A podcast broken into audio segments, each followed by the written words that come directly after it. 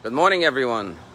One of the beautiful commandments in this week's Torah portion, amongst the 74 commandments in this week's Torah portion, more commandments than any other Torah portion, is the commandment of returning lost objects. Unlike what you were taught in nursery school, finders, keepers, losers, weepers, the Torah commands us that if you find a lost object, you must return it to its rightful owner.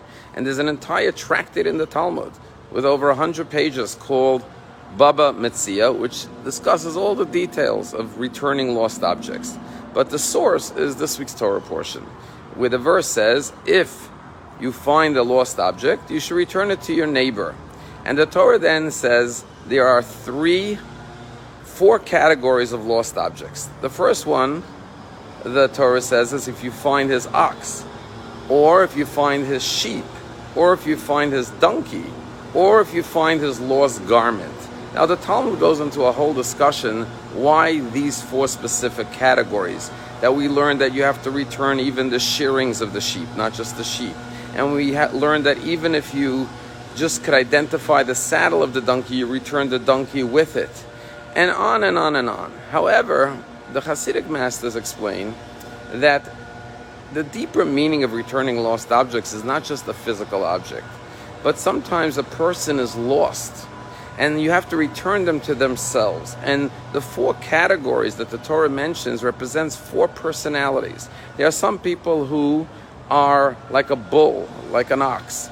They're full of aggression and anger and hatred, and you have to return them to find inner peace and to let go of their aggression and anger. Then there are people who are like sheep. They suffer from passivity and meekness and no sense of confidence and therefore you have to help them in that regard. And then there are people who are like the donkey, they're just very stubborn, they're obstinate, they're unmoving, uninspiring, and therefore you have to be able to change them as well and help them find their true self.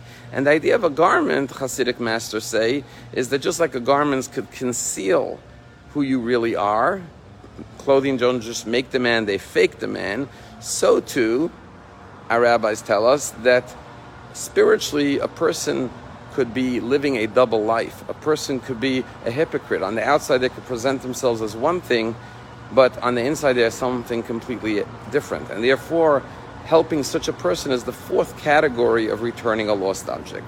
And so, too, the commentaries talk about many different forms of returning a person to a former relationship, making peace between a husband and wife or returning a child to a parent after there's been alienation from the parent. And therefore, there are many levels that are much higher than just returning a literal physical object. But perhaps the thing that we can give each other and return to each other more than anything else is our dignity. When a person loses their dignity, when a person loses their honor, then they've really lost everything, their reputation. And therefore, whatever we can do to return a lost object to someone or to make sure that they don't lose it in the first place. That is the ultimate gift that you can give to a person. And in this light, I saw a remarkable thing. I went into a store, a bakery, a Jewish bakery, and there was a sign there, which was so beautiful. The sign said as follows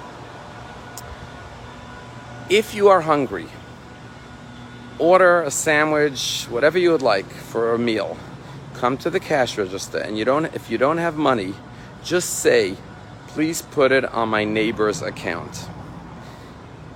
And you could just walk out without paying just say put it on your neighbor's account. That's the first half of the sign. The second half of the sign says and if you are able to help another needy person when you get to the cash register let the cashier know how much you would like to pay off your neighbor's account. And basically, what the store has is a running ledger. All those who need food can come and eat for free, and they put the money on the neighbor's account. And then, if you're a generous neighbor, you can pay down some of the collective neighbor's balance.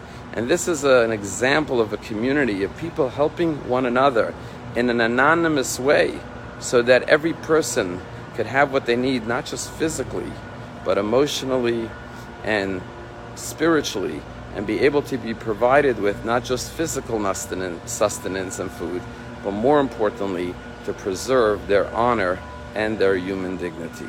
Have a wonderful day.